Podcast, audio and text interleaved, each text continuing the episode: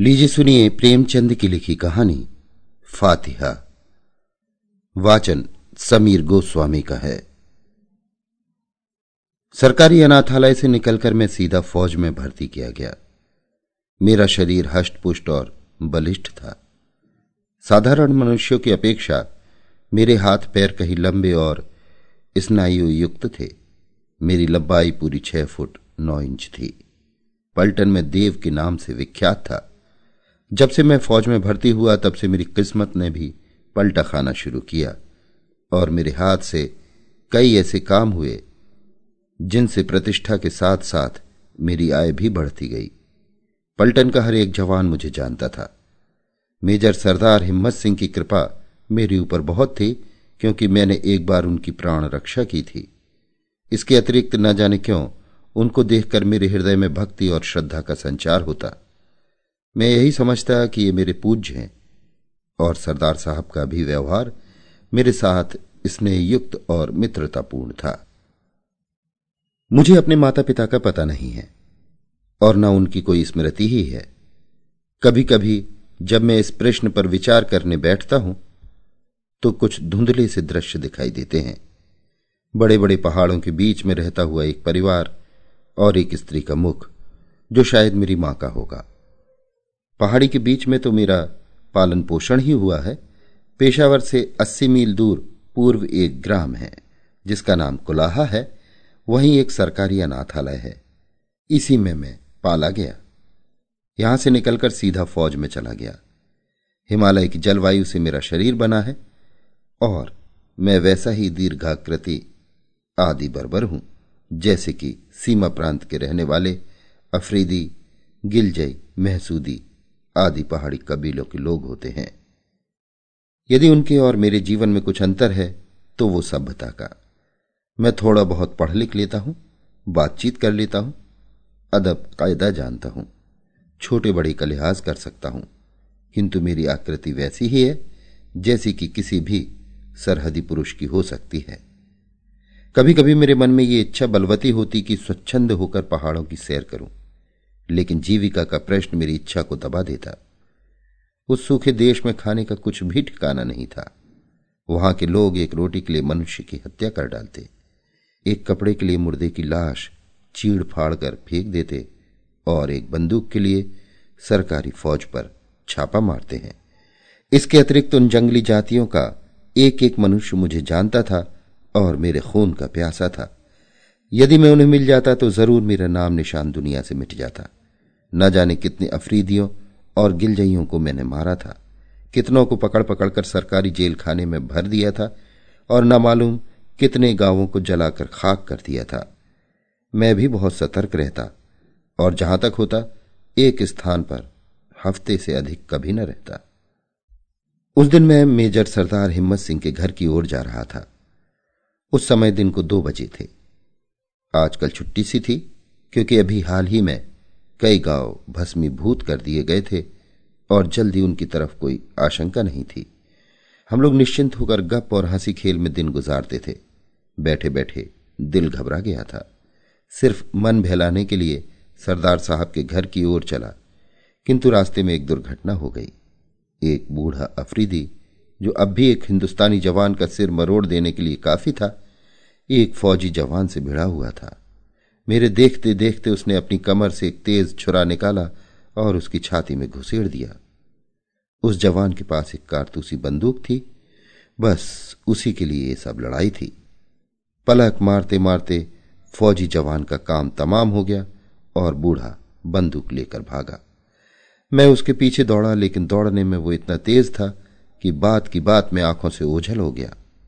मैं भी बेतहाशा उसका पीछा कर रहा था। आखिर सरहद पर पहुँचते पहुँचते उससे बीस हाथ की दूरी पर रह गया। उसने पीछे फिरकर देखा, मैं अकेला उसका पीछा कर रहा था। उसने बंदूक का निशाना मेरी ओर साधा। मैं फ़ौरन ही ज़मीन पर लेट गया और बंदूक की गोली मेरे सामने पत्थर पर लगी। उसने समझा कि मैं गोली का शिकार हो गया।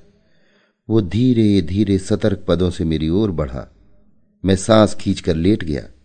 जब वो बिल्कुल मेरे पास आ गया, शेर की तरह उछलकर मैंने उसकी गर्दन पकड़कर ज़मीन पर पटक दिया और छुरा निकालकर उसकी छाती में घुसेड़ दिया। अफरीदी की जीवन लीला समाप्त हो गई। इसी समय मेरी पलटन के कई लोग भी आ पहुँचे। चारों तरफ़ से लोग मेरी प्रशंसा करने लगे। अभी तक मैं अपने आपे में न था, लेकिन अब मेरी सुदबुद वापस आई। न मालूम क्यों उस बुढ़े को देखकर मेरा जी घबराने लगा। अभी तक न मालूम कितने ही अफरीदियों को मारा था, लेकिन कभी भी मेरा हृदय इतना घबराया न था। मैं ज़मीन पर बैठ गया और उस बुढ़े की ओर देखने लगा। पलटन के जवान भी पहुँच गए और मुझे घायल जानकर अनेक प्रकार के प्रश्न करने लगे।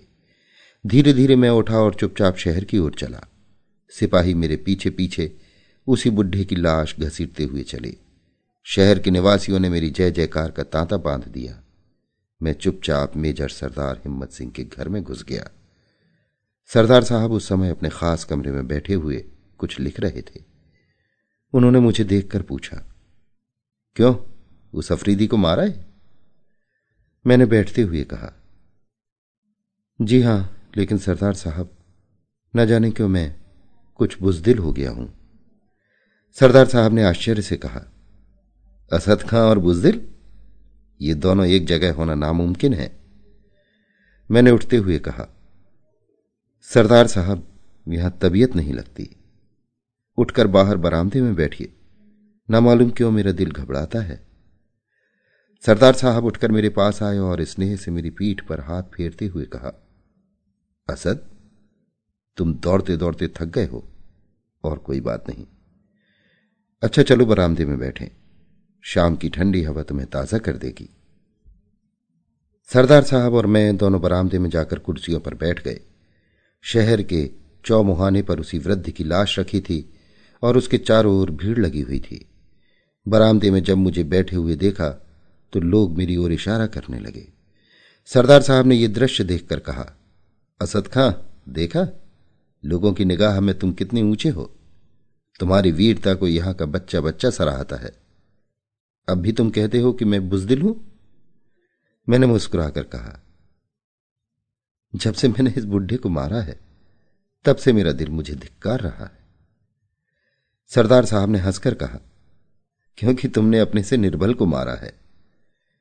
मैंने अपनी दिलजमाई करते हुए कहा, मुमकिन है, ऐसा ही हो। इसी समय एक अफरीदी रमणी धीरे धीरे आकर सरदार साहब के मकान के सामने खड़ी हो गई। जो ही सरदार साहब ने देखा, उनका मुँह सफ़ेद पड़ गया। उनकी भयभीत दृष्टि उसकी ओर से फिरकर मेरी ओर हो गई। मैं भी आश्चर्य से उनके मुँह की ओर निहारने लगा। उस रमणी का सा सुगठित शरीर मर्दों का भी कम होता है। खाकी रंग के मोटे कपड़े का पैजामा और नीले रंग का मोटा कुर्ता पहने हुए थी। बलूची औरतों की तरह सिर पर रूमाल बाँध रखा था। रंग चंपई था और यौवन की आभा फूट फूट कर बाहर निकल पड़ती थी। इस समय उसकी आँखों में ऐसी भीषणता थी जो किसी के दिल में भय का संचार करती। रमणी की आँखें सरदार साहब की ओर से फिरकर मेरी ओर आईं और उसने यों घूरना शुरू किया कि मैं भयभीत हो गया। रमणी ने सरदार साहब की ओर देखा और फिर ज़मीन पर थूक दिया और फिर मेरी ओर देखती हुई धीरे धीरे दूसरी ओर चली गई। रमणी को जाते देखकर सरदार साहब की जान में जान आई। मेरे सिर पर से भी एक बोझ हट गया। मैंने सरदार साहब से पूछा, क्योंकि आप जानते हैं? सरदार साहब ने एक गहरी ठंडी सांस लेकर कहा, हाँ, बखूबी। एक समय था जब ये मुझ पर जान देती थी और वास्तव में अपनी जान पर खेलकर मेरी रक्षा भी की थी। लेकिन अब इसको मेरी सूरत से नफरत है। इसी ने मेरी स्त्री की हत्या की है। इसे जब कभी देखता हूँ, मेरे होश हवास काफूर हो जाते हैं और वही दृश्य मेरी आँखों के सामने नाचने लगता है। मैंने भय विभल स्वर में पूछा सरदार साहब, उसने मेरी ओर भी तो बड़ी भयानक दृष्टि से देखा था। न मालूम क्यों मेरे भी रोए खड़े हो गए थे। सरदार साहब ने सिर हिलाते हुए बड़ी गंभीरता से कहा, असद खां, तुम भी होशियार रहो। शायद इस बूढ़े अफरीदी से इसका संपर्क है। मुमकिन है ये उसका भाई या बाप हो। तुम्हारी ओर उसका देखना कोई मानी रखता है। बड़ी भयानक स्त्री है। सरदार साहब की बात सुनकर मेरी नस नस काँप उठी। मैंने बातों का सिलसिला दूसरी ओर फेरते हुए कहा, सरदार साहब, आप इसको पुलिस के हवाले क्यों नहीं कर देते? इसको फांसी हो जाएगी। सरदार साहब ने कहा, भाई असद खां, इसने मेरे प्राण बचाए थे और शायद अब भी मुझे चाहती है। इसकी कथा बहुत लंबी है, कभी अवकाश मिला तो कहूँगा। सरदार की बातों से मुझे भी कुतूहल हो रहा था। मैंने उनसे ये वृतांत सुनने के लिए आग्रह करना शुरू किया। पहले तो उन्होंने टालना चाहा, पर जब मैंने बहुत ज़ोर दिया तो विवश होकर बोले, असद मैं तुम्हें अपना भाई समझता हूँ। इसलिए तुमसे कोई पर्दा न रखूँगा। लो, सुनो। असद खां, पाँच साल पहले मैं इतना वृद्ध न था जैसा कि अब दिखाई पड़ता हूँ। उस समय मेरी आयु चालीस वर्ष से अधिक न थी। एक भी बाल सफ़ेद न हुआ था और उस समय मुझमें इतना बल था कि दो जवानों को मैं लड़ा देता।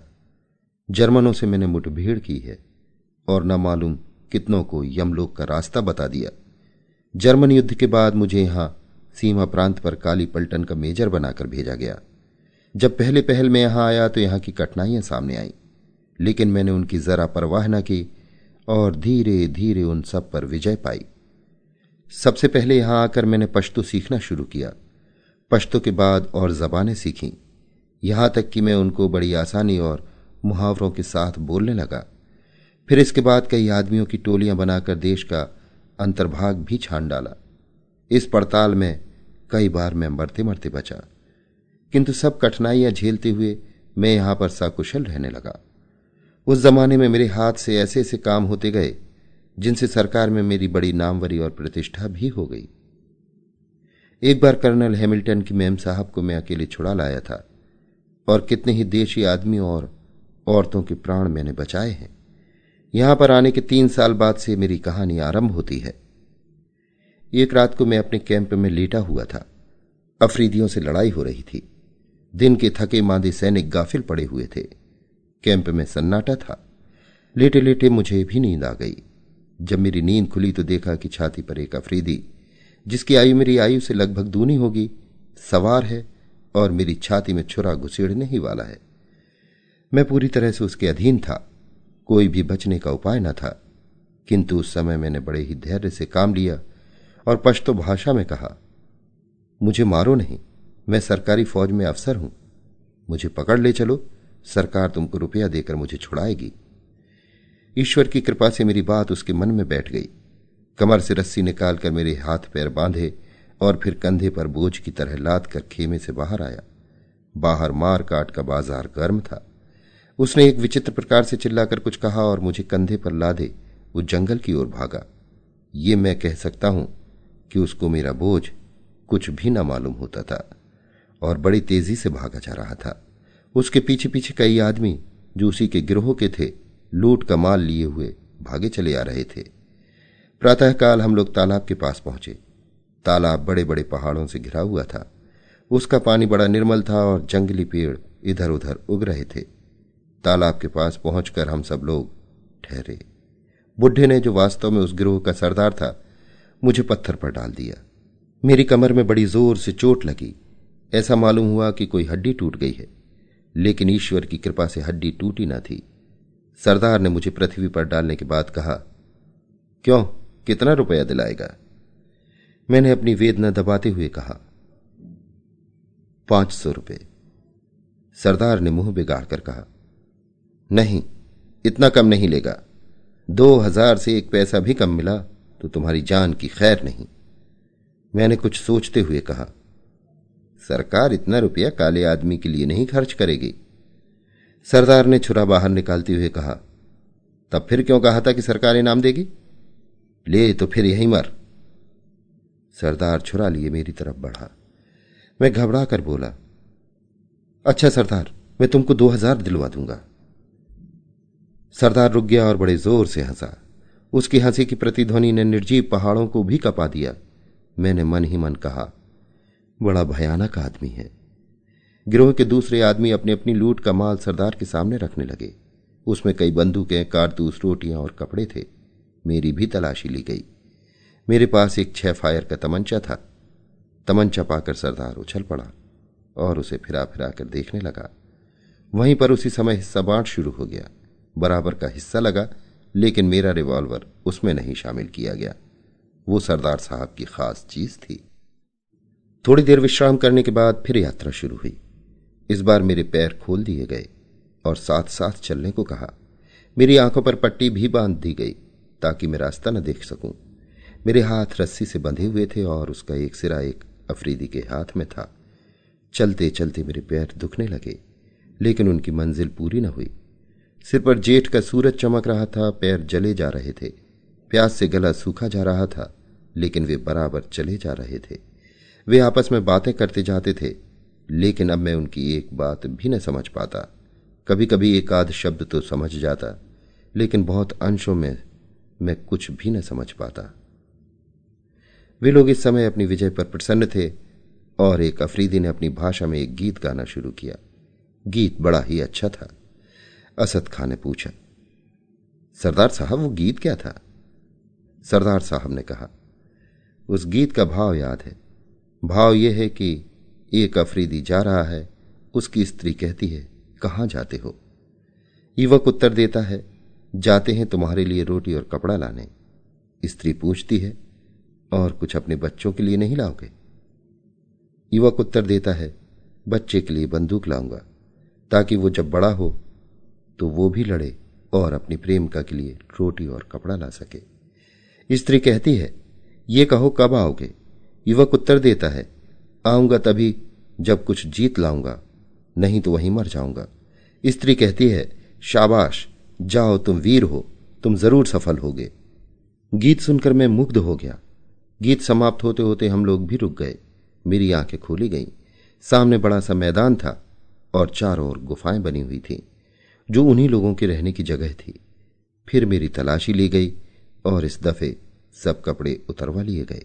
केवल पायजामा रह गया। सामने एक बड़ा सा शिलाखंड रखा हुआ था। सब लोगों ने मिलकर उसे हटाया और मुझे उसी ओर ले चले। मेरी आत्मा काँप उठी। ये तो ज़िंदा कब्र में डाल देंगे। मैंने बड़ी ही वेदनापूर्ण दृष्टि से सरदार की ओर देखकर कहा, सरदार, सरकार तुम्हें रुपया देगी, मुझे मारो नहीं। सरदार ने हंसकर कहा, तुम्हें मारता कौन है? कैद किया जाता है। इस घर में बंद रहोगे। जब रुपया आ जाएगा, छोड़ दिए जाओगे। सरदार की बात सुनकर मेरे प्राण में प्राण आए। सरदार ने मेरी पॉकेट बुक और पेंसिल सामने रखते हुए कहा, लो, इसमें लिख दो। अगर एक पैसा भी कमाया तो तुम्हारी जान की खैर नहीं। मैंने कमिश्नर साहब के नाम एक पत्र लिखकर दे दिया।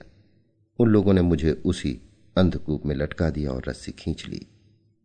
सरदार साहब ने एक लंबी सांस ली और कहना शुरू किया, असद खां जिस समय मैं उस कुएँ में लटकाया जा रहा था, मेरी अंतरात्मा काँप रही थी। नीचे घटाटोप अंधकार की जगह हल्की चांदनी छाई हुई थी। भीतर से गुफा न बहुत छोटी और न बहुत बड़ी थी। फर्श खुरदुरा था। ऐसा मालूम होता था कि बरसों यहाँ पर पानी की धारा गिरी है और ये गढ़ा तब जाकर तैयार हुआ है। पत्थर की मोटी दीवार से वो कूप घिरा हुआ था और उसमें जहाँ तहां छेद थे, जिनसे प्रकाश और वायु आती थी नीचे पहुंचकर मैं अपनी दशा का हेर फेर सोचने लगा। दिल बहुत घबराता था। काल कोठरी की यंत्रणा भोगना भी भाग्य में विधाता ने लिख दिया था। धीरे धीरे संध्या का आगमन हुआ। उन लोगों ने अभी तक मेरी कुछ खोज खबर न ली थी। भूख से आत्मा व्याकुल हो रही थी। बार बार विधाता और अपने को कोसता। जब मनुष्य निरूपाय हो जाता है तो विधाता को कोसता है। अंत में एक छेद से चार बड़ी बड़ी रोटियाँ किसी ने बाहर से फेंकी। जिस तरह कुत्ता एक रोटी के टुकड़े पर दौड़ता है, वैसे ही मैं दौड़ा और उठाकर उस छेद की ओर देखने लगा। लेकिन फिर किसी ने कुछ न फेंका और न कुछ आदेश ही मिला। मैं बैठकर रोटियाँ खाने लगा। थोड़ी देर बाद उसी छेद से एक लोहे का प्याला रख दिया गया, जिसमें पानी भरा हुआ था। मैंने परमात्मा को धन्यवाद देकर पानी उठाकर पिया। जब आत्मा कुछ तृप्त हुई तो कहा, थोड़ा पानी और चाहिए। इस पर दीवार की उस ओर से एक भीषण हँसी की प्रतिध्वनि सुनाई दी, और किसी ने खनखनाते हुए स्वर में कहा, पानी अब कल मिलेगा, प्याला दे दो, नहीं तो कल भी पानी नहीं मिलेगा। क्या करता? हार कर प्याला वहीं पर रख दिया। इस प्रकार कई दिन बीत गए। नित्य दोनों समय पर चार रोटियाँ और एक प्याला पानी मिल जाता था। धीरे धीरे मैं भी इस शुष्क जीवन का आदि हो गया। निर्जनता अब उतनी न खलती। कभी कभी मैं अपनी भाषा में और कभी कभी पश्तो में गाता। इससे तबीयत कुछ बहल जाती और हृदय भी शांत हो जाता। एक दिन रात्रि के समय मैं एक पश्तो गीत गा रहा था। मजनू झुलसाने वाले बगलों से कह रहा था, तुम में क्या वो हरारत नहीं है जो काफिरों को जलाकर खाक कर देती है? आखिर वो गर्मी मुझे क्यों नहीं जलाती? क्या इसलिए कि मेरे अंदर खुद एक ज्वाला भरी हुई है?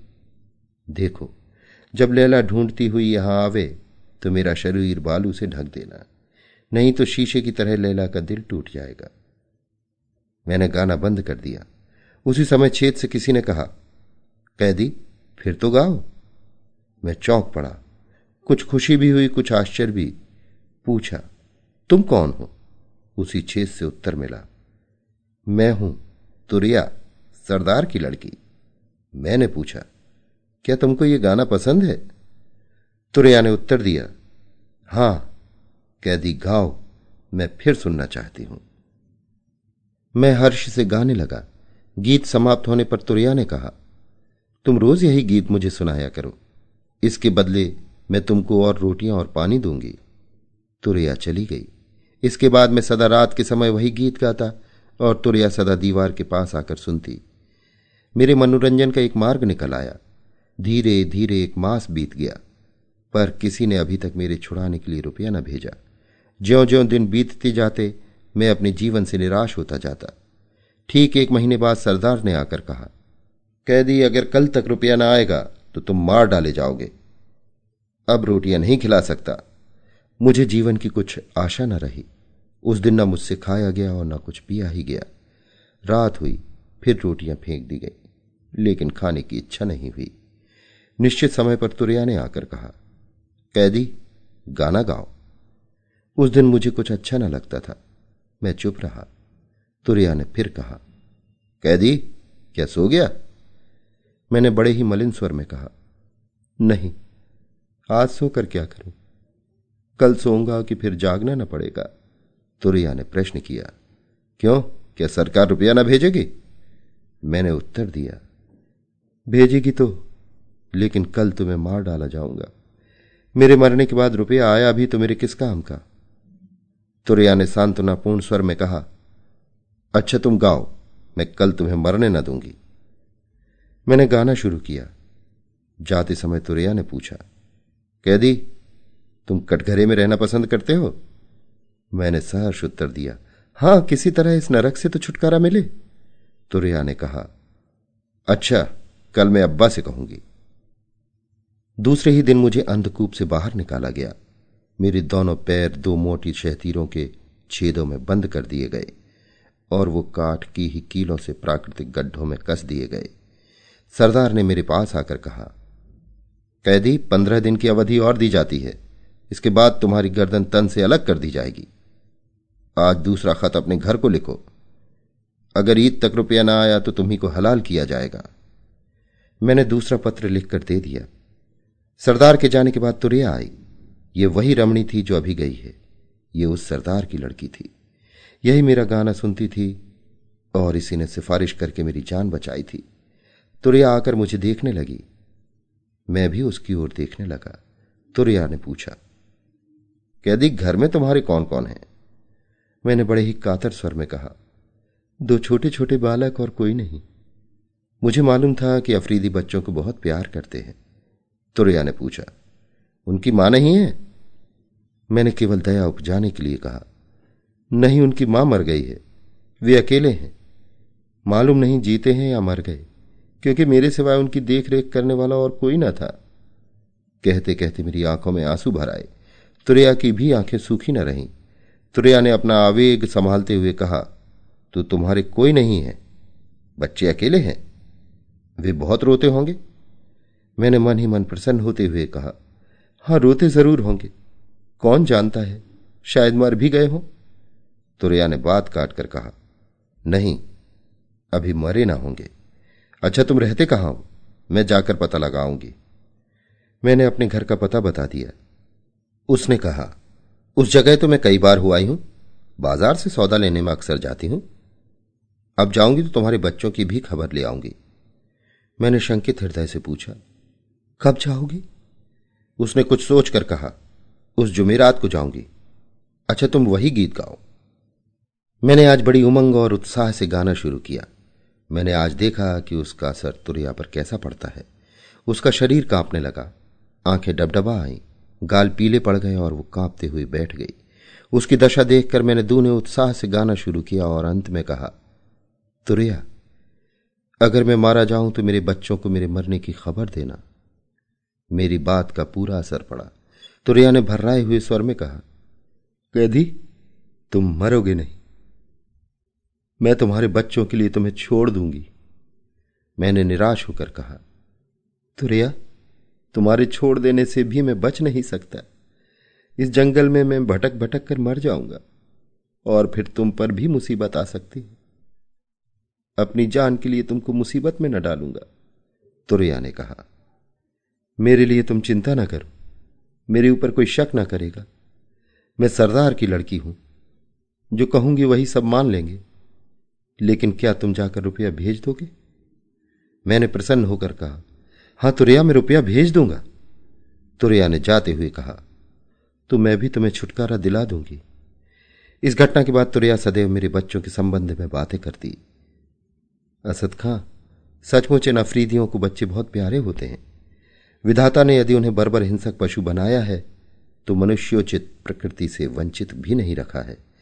आखिर जुमे रात आई, और अभी तक सरदार वापस न आया। न कोई उस ग्रोह का आदमी ही वापस आया।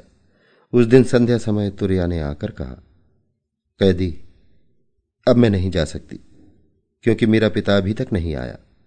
यदि कल भी ना आया तो मैं तुम्हें रात को छोड़ दूँगी। तुम अपने बच्चों के पास जाना। लेकिन देखो रुपया भेजना ना भूलना। मैं तुम पर विश्वास करती हूँ। मैंने उस दिन बड़े उत्साह से गाना गाया। आधी रात तक तुरिया सुनती रही, फिर सोने चली गई। मैं भी ईश्वर से मनाता रहा कि कल और सरदार ना आए। काठ में बंधे बंधे मेरा पैर बिल्कुल निकम्मा हो गया था। तमाम शरीर दुख रहा था। इससे तो काल कोठरी में ही अच्छा था, क्योंकि वहाँ हाथ पैर तो हिला डुला सकता था। दूसरे दिन भी गिरोह वापस न आया। उस दिन तुरिया बहुत चिंतित थी। शाम को आकर तुरिया ने मेरे पैर खोलकर कहा, कैदी, अब तुम जाओ। चलो मैं तुम्हें थोड़ी दूर पहुँचा दूँ। थोड़ी देर तक मैं अवश्य लेटा रहा। धीरे धीरे मेरे पैर ठीक हुए और ईश्वर को धन्यवाद देता हुआ मैं तुरैया के साथ चल दिया। तुरैया को प्रसन्न करने के लिए मैं रास्ते भर गीत गाता आया। तुरैया बार बार सुनती और बार बार रोती। आधी रात के करीब मैं तालाब के पास पहुँचा। वहाँ पहुंचकर तुरैया ने कहा, सीधे चले जाओ। तुम पेशावर पहुँच जाओगे। देखो, होशियारी से जाना। नहीं तो कोई तुम्हें अपनी गोली का शिकार बना डालेगा। ये लो, तुम्हारे कपड़े हैं। लेकिन रुपया ज़रूर भेज देना। तुम्हारी जमानत मैं लूँगी। अगर रुपया ना आया तो मेरे भी प्राण जाएँगे और तुम्हारे भी। अगर रुपया आ गया तो कोई भी अफरीदी तुम पर हाथ ना उठाएगा। चाहे तुम किसी को मार भी डालो। जाओ, ईश्वर तुम्हारी रक्षा करे। और तुमको अपने बच्चों से मिलाए। तुरिया फिर ठहरी नहीं। गुनगुनाती हुई लौट पड़ी। रात दोपहर बीत चुकी थी। चारों ओर भयानक निस्तब्धता छाई हुई थी। केवल वायु साए साए करती हुई बह रही थी। आकाश के बीचों बीच चंद्रमा अपनी सोलहों कला से चमक रहा था। तालाब के तट पर रुकना सुरक्षित न था। मैं धीरे धीरे दक्षिण की ओर बढ़ा। बार बार चारों ओर देखता जाता था। ईश्वर की कृपा से प्रातःकाल होते होते मैं पेशावर की सरहद पर पहुँच गया। सरहद पर सिपाहियों का पहरा था। मुझे देखते ही तमाम फौज में हलचल मच गई। सभी लोग मुझे मरा समझे हुए थे। जीता जागता लौटा हुआ देखकर सभी प्रसन्न हो गए। कर्नल हैमिल्टन साहब भी समाचार पाकर उसी समय मिलने आए और सब हाल पूछकर कहा, मेजर साहब, मैं आपको मरा हुआ समझता था।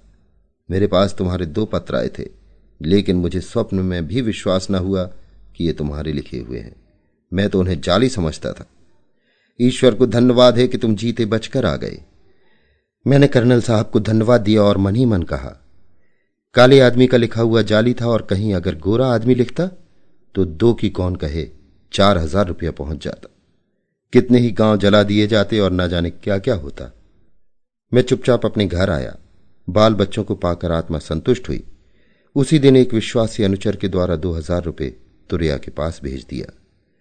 सरदार ने एक ठंडी सांस लेकर कहा असद खां अभी मेरी कहानी समाप्त नहीं हुई। अभी तो दुखांत का भाग अवशेष ही है। यहाँ आकर मैं धीरे धीरे अपनी सब मुसीबतें भूल गया, लेकिन तुरैया को न भूल सका। तुरैया की कृपा से ही मैं अपनी स्त्री और बच्चों से मिल पाया था।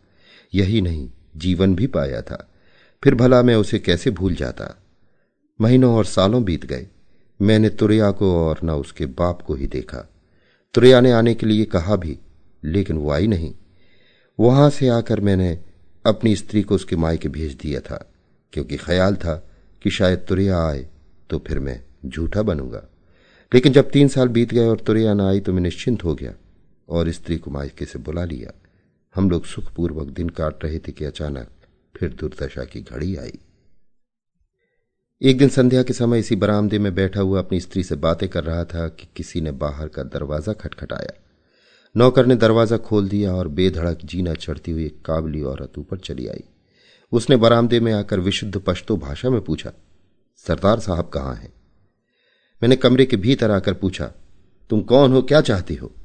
उस स्त्री ने कुछ मूँगे निकालते हुए कहा यह मूँगे मैं बेचने के लिए आई हूँ। खरीदेगा? यह कहकर उसने बड़े बड़े मूँगे निकालकर मेज पर रख दिए। मेरी स्त्री भी मेरे कमरे के भीतर आई थी। वो मूँगे उठाकर देखने लगी। उसी काबली स्त्री ने पूछा, सरदार साहब, ये कौन है आपकी? मैंने उत्तर दिया, मेरी स्त्री है और कौन है? काबली स्त्री ने कहा, आपकी स्त्री तो मर चुकी है। क्या आपने दूसरा विवाह किया है? मैंने रोषपूर्ण स्वर में कहा चुप बेवकूफ़ कहेंगी तू मर गई होगी। मेरी स्त्री पश्तू नहीं जानती थी। वो तन्मय होकर मूँगे देख रही थी। किंतु मेरी बात सुनकर ना मालूम क्यों काबली औरत की आँखें चमकने लगी। उसने बड़े ही तीव्र स्वर में कहा, हाँ, बेवकूफ़ ना होती तो तुम्हें छोड़ कैसे देती? दो जखी पिल्ले, मुझसे झूठ बोला। ले, अगर तेरी स्त्री न मरी थी तो अब मर गई। कहते कहते शेरनी की तरह लपक कर उसने एक तेज छुरा मेरी स्त्री की छाती में घुसेड़ दिया। मैं उसे रोकने के लिए आगे बढ़ा, लेकिन वो कूद कर आँगन में चली गई और बोली, अब पहचान ले, मैं तुरया हूँ। मैं आज तेरे घर में रहने के लिए आई थी। मैं तुझसे विवाह करती और तेरी होकर रहती। तेरे लिए मैंने बाप, घर सब कुछ छोड़ दिया था, लेकिन तू झूठा है, मक्कार है। तू अब अपनी बीवी के नाम को रो। मैं आज से तेरे नाम को रोंगी ये कहकर वो तेज़ी से नीचे चली गई। अब मैं अपनी स्त्री के पास पहुँचा। छुरा ठीक हृदय में लगा था। एक ही वार ने उसका काम तमाम कर दिया था। डॉक्टर बुलवाया, लेकिन वो मर चुकी थी। कहते कहते सरदार साहब की आँखों में आँसू भर आए। उन्होंने अपनी भीगी हुई आँखों को पहुँच कर कहा, असद खां, मुझे स्वप्न में भी अनुमान ना था कि तुरैया इतनी पिशाच हृदय हो सकेगी। अगर मैं पहले उसे पहचान लेता तो ये आफत ना आने पाती। लेकिन कमरे में अंधकार था और इसके अतिरिक्त मैं उसकी ओर से निराश हो चुका था। तब से फिर कभी तुरैया नहीं आई। अब जब कभी मुझे देखती है तो मेरी ओर देखकर नागिन की भांति फुपकारती हुई चली जाती है। इसे देखकर मेरा हृदय कांपने लगता है और मैं अवश हो जाता हूँ। कई बार कोशिश की, मैं इसे पकड़वा दूँ, लेकिन उसे देखकर मैं बिल्कुल निकम्मा हो जाता हूँ। हाथ पैर बेकाबू हो जाते हैं। मेरी सारी वीरता हवा हो जाती है। यही नहीं, तुरैया का मुँह अब भी मेरे ऊपर है। मेरे बच्चों को हमेशा वो कोई ना कोई बहुमूल्य चीज़ दे जाती है। जिस दिन बच्चे उसे नहीं मिलते, दरवाजे के भीतर फेंक जाती है। उनमें एक कागज़ का टुकड़ा बंधा होता है, जिसमें लिखा रहता है, सरदार साहब के बच्चों के लिए। मैं अभी तक इस स्त्री को नहीं समझ पाया। जितना ही समझने का यत्न करता हूँ, उतनी ही याद कठिन होती जाती है। नहीं समझ में आता है कि ये मानवी है या राक्षसी। इसी समय सरदार साहब के लड़के ने आकर कहा, देखिए वही औरत ये सोने की तावीज दे गई है। सरदार ने मेरी ओर देखकर कहा, देखा असद खां, मैं तुमसे कहता ना था। देखो, आज भी ये तावीज दे गई। ना मालूम कितने ही तावीज और कितनी ही दूसरी चीज़ें अर्जुन और निहाल को दे गई होगी। कहता हूँ कि तुरैया बड़ी ही विचित्र स्त्री है। सरदार साहब से विदा होकर मैं घर चला। चौरास्ते से बुढ़े की लाश हटा दी गई थी, पर वहाँ पहुंचकर मेरे रोए खड़े हो गए। मैं आप ही आप एक मिनट वहाँ खड़ा हो गया, सहसा पीछे देखा। छाया की भांति एक स्त्री मेरे पीछे पीछे चली आ रही थी। मुझे खड़ा देखकर वो स्त्री रुक गई और एक दुकान में कुछ खरीदने लगी। मैंने अपने हृदय से प्रश्न किया, क्या वो तुरैया है? हृदय ने उत्तर दिया, हाँ, शायद वही है। तुरैया मेरा पीछा क्यों कर रही है? यह सोचता हुआ मैं घर पहुँचा और खाना खाकर लेटा। पर आज की घटनाओं का मुझ पर ऐसा असर पड़ा था कि किसी तरह भी नींद ना आती थी। जितना ही मैं सोने का यत्न करता, उतनी ही नींद मुझसे दूर भागती। फौजी घड़ियाल ने बारह बजाए, एक बजाए, दो बजाए, लेकिन मुझे नींद न थी। मैं करवटे बदलता हुआ सोने का उपक्रम कर रहा था। इसी उधेड़ बुन में कब नींद ने मुझे धर दबाया, मुझे जरा भी याद नहीं। यद्यपि मैं सो रहा था, लेकिन मेरा ज्ञान जाग रहा था। मुझे ऐसा मालूम हुआ कि कोई स्त्री, जिसकी आकृति तुरिया से बहुत कुछ मिलती थी लेकिन उससे कहीं अधिक भयावनी थी। दीवार फोड़कर भीतर घुस आई है। उसके हाथ में एक तेज छुरा है, जो लालटेन के प्रकाश में चमक रहा है। वो दबे पाँव सतर्क नेत्रों से ताकती हुई धीरे धीरे मेरी ओर बढ़ रही है। मैं उसे देखकर उठना चाहता हूँ, लेकिन हाथ पैर काबू में नहीं है। मानो उनमें जान है ही नहीं। वो स्त्री मेरे पास पहुँच गई। थोड़ी देर तक मेरी ओर देखा और फिर अपने छुरे वाले हाथ को ऊपर उठाया। मैं चिल्लाने का उपक्रम करने लगा। लेकिन मेरी घिग्घी बन गई। शब्द कंठ से फूटा ही नहीं। उसने मेरे दोनों हाथों को अपने घुटने के नीचे दबाया और मेरी छाती पर सवार हो गई। मैं छटपटाने लगा और मेरी आँखें खुल गई। सचमुच एक काबली औरत मेरी छाती पर सवार थी। उसके हाथ में छुरा था और वो छुरा मारना ही चाहती थी। मैंने कहा, कौन, तुरिया? ये वास्तव में तुरिया ही थी। उसने मुझे बलपूर्वक दबाते हुए कहा, हाँ, मैं तुरिया ही हूँ। आज तूने मेरे बाप का खून किया है, उसके बदले में तेरी जान जाएगी। ये कहकर उसने अपना छुरा ऊपर उठाया। इस समय मेरे सामने जीवन और मरण का प्रश्न था। जीवन की लालसा ने मुझमें साहस का संचार किया। मैं मरने के लिए तैयार न था। मेरे अरमान और उमंगें अब भी बाकी थी। मैंने बलपूर्वक अपना दाहिना हाथ छुड़ाने का प्रयत्न किया और एक ही झटके में मेरा हाथ छूट गया। मैंने अपनी पूरी ताकत से तुरैया का छुरा वाला हाथ पकड़ लिया। ना मालूम क्यों? तुरैया ने कुछ भी विरोध न किया। वो मेरे हाथ को देखती हुई मेरी छाती से उतर आई। उसकी आँखें पथराई हुई थी और वो एकटक मेरे हाथ की ओर देख रही थी। मैंने हंसकर कहा तुरैया अब तो पासा पलट गया। अब तेरे मरने की पारी है। तेरे बाप को मारा और अब तुझे भी मारता हूँ। तुरे, आप भी एकटक मेरे हाथ की ओर देख रही थी। उसने कुछ भी उत्तर ना दिया। मैंने उसे झंझोड़ते हुए कहा बोलती क्यों नहीं? अब तो तेरी जान मेरी मिट्टी में है। तुरिया का मोह टूटा।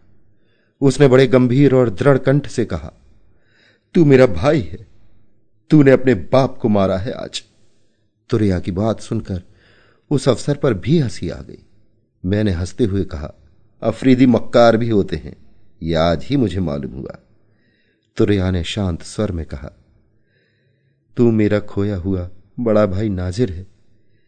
वो जो तेरे हाथ में निशान है, वही बतला रहा है कि तू मेरा खोया हुआ भाई है। बचपन से ही मेरे हाथ में एक सांप गुदा हुआ था, और यही मेरी पहचान फौजी रजिस्टर में भी लिखी हुई थी। मैंने हंसकर कहा, तुरिया, तू मुझे भुलावा नहीं दे सकती। मैं अब तुझे किसी तरह न छोड़ूँगा। तुरिया ने अपने हाथ से छुरा फेंक कर कहा, सचमुच तू मेरा भाई है। अगर तुझे विश्वास नहीं होता तो देख मेरे दाहिने हाथ में भी ऐसा ही सांप गुदा हुआ है। मैंने तुरिया के हाथ पर दृष्टि डाली तो वहाँ भी बिल्कुल मेरा ही जैसा सांप गुदा हुआ था। मैंने कुछ सोचते हुए कहा, तुरिया, मैं तेरा विश्वास नहीं कर सकता। ये इत्तेफाक की बात है। तुरिया ने कहा, मेरा हाथ छोड़ दे, मैं तुझ पर वार न करूँगी। अफरीदी झूठ नहीं बोलते। मैंने उसका हाथ छोड़ दिया, वो पृथ्वी पर बैठ गई और मेरी ओर देखने लगी। थोड़ी देर बाद उसने कहा अच्छा तुझे अपने माँ बाप का पता है? मैंने सिर हिलाकर उत्तर दिया, नहीं, मैं सरकारी अनाथालय में पाला गया हूँ। मेरी बात सुनकर तुरिया उठ खड़ी हुई और बोली, तब तू मेरा खोया हुआ बड़ा भाई नाजिर ही है। मेरे पैदा होने के एक साल पहले तू खोया था। मेरे माँ बाप तब सरकारी फौज पर छापा डालने के लिए आए थे, और तू भी साथ था। मेरी माँ लड़ने में बड़ी होशियार थी। तो उनकी पीठ से बंधा हुआ था और वे लड़ रही थी। इस समय एक गोली उनके पैर में लगी और वे गिरकर बेहोश हो गई। बस कोई तुझे खोल ले गया। मेरी माँ को मेरा बाप अपने कंधे पर उठा लाया, लेकिन तुझे खोज न सका। बहुत तलाश की, लेकिन कहीं तेरा पता न लगा। अम्मा अक्सर तेरी चर्चा किया करती थी। उनके हाथ में भी निशान था। ये कहकर उसने फिर वही हाथ मुझे दिखलाया। मैं उसका और अपना सांप मिलाने लगा। वास्तव में दोनों सांप उहू बहू एक से थे। बाल भर भी अंतर न था। मैं हताश होकर चारपाई पर गिर पड़ा। तुरैया मेरे पास बैठकर स्नेह से मेरे माथे का पसीना पोछने लगी। उसने कहा, नाजिर, माँ कहती थी कि तू मरा नहीं, ज़िंदा है। एक दिन ज़रूर तू हम लोगों से मिलेगा। तुरैया की बात पर अब मुझे विश्वास हो चला था। जाने कौन मेरे हृदय में बैठा हुआ कह रहा था कि तुरैया जो कहती है ठीक है। मैंने एक लंबी सांस लेकर कहा, क्यों तुरैया? मैंने जिसे आज मारा है, वो हम लोगों का बाप था। तुरैया के मुँह पर शोक का एक छोटा सा बादल घिराया। उसने बड़े ही दुखपूर्ण स्वर में कहा, हाँ नाजिर, वो अभागा हमारा बाप ही था। कौन जानता था कि वो अपने प्यारे लड़के के हाथों हलाल होगा? फिर सांत्वनापूर्ण स्वर में बोली, लेकिन नाजिर, तूने तो अनजान में ये काम किया है। बाप के मरने से मैं बिल्कुल अकेली हो गई थी। लेकिन अब तुझे पाकर बाप के रंज को भूल जाऊँगी। नाजिर, तू रंज न कर। तुझे क्या मालूम था कि कौन तेरा बाप है और कौन तेरी माँ? देख, मैं ही तुझे मारने के लिए आई थी। तुझे मार डालती। लेकिन खुदा की मेहरबानी से मैंने अपना खानदानी निशान देख लिया। खुदा की ऐसी ही मर्ज़ी थी। तुरिया से मालूम हुआ कि मेरे बाप का नाम हैदर खां था, जो अफरीदियों के एक गिरोह का सरदार था। मैंने सरदार हिम्मत सिंह के संबंध में भी तुरिया से बातें की। तो मालूम हुआ कि तुरिया सरदार साहब को प्यार करने लगी थी। वो हमारे बाप से लड़ भिड़ कर सरदार साहब से निकाह करने आई थी। लेकिन वहाँ इनकी स्त्री को पाकर वो ईर्ष्या और क्रोध से पागल हो गई और उसने उनकी स्त्री की हत्या कर डाली। काबली औरत के भेष में जाकर वो कुछ मज़ाक करना चाहती थी, लेकिन घटना चक्र उसे दूसरी ओर ले गया। मैंने सरदार साहब की दशा का वर्णन किया। सुनकर वो कुछ सोचती रही और फिर कहा, नहीं वो आदमी झूठा और दगाबाज है। मैं उससे निकाह नहीं करेंगी। लेकिन तेरी खातिर अब सब भूल जाऊँगी। कल उनके बच्चों को ले आना। मैं प्यार करूँगी। प्रातःकाल तुरिया को देखकर मेरा नौकर आश्चर्य करने लगा। मैंने उससे कहा यह मेरी बहन है। नौकर को मेरी बात पर विश्वास न हुआ। तब मैंने विस्तार पूर्वक सब हाल कहा और उसी समय अपने बाप की लाश की खबर लेने के लिए भेजा। नौकर ने आकर कहा, लाश अभी तक थाने पर रखी हुई है।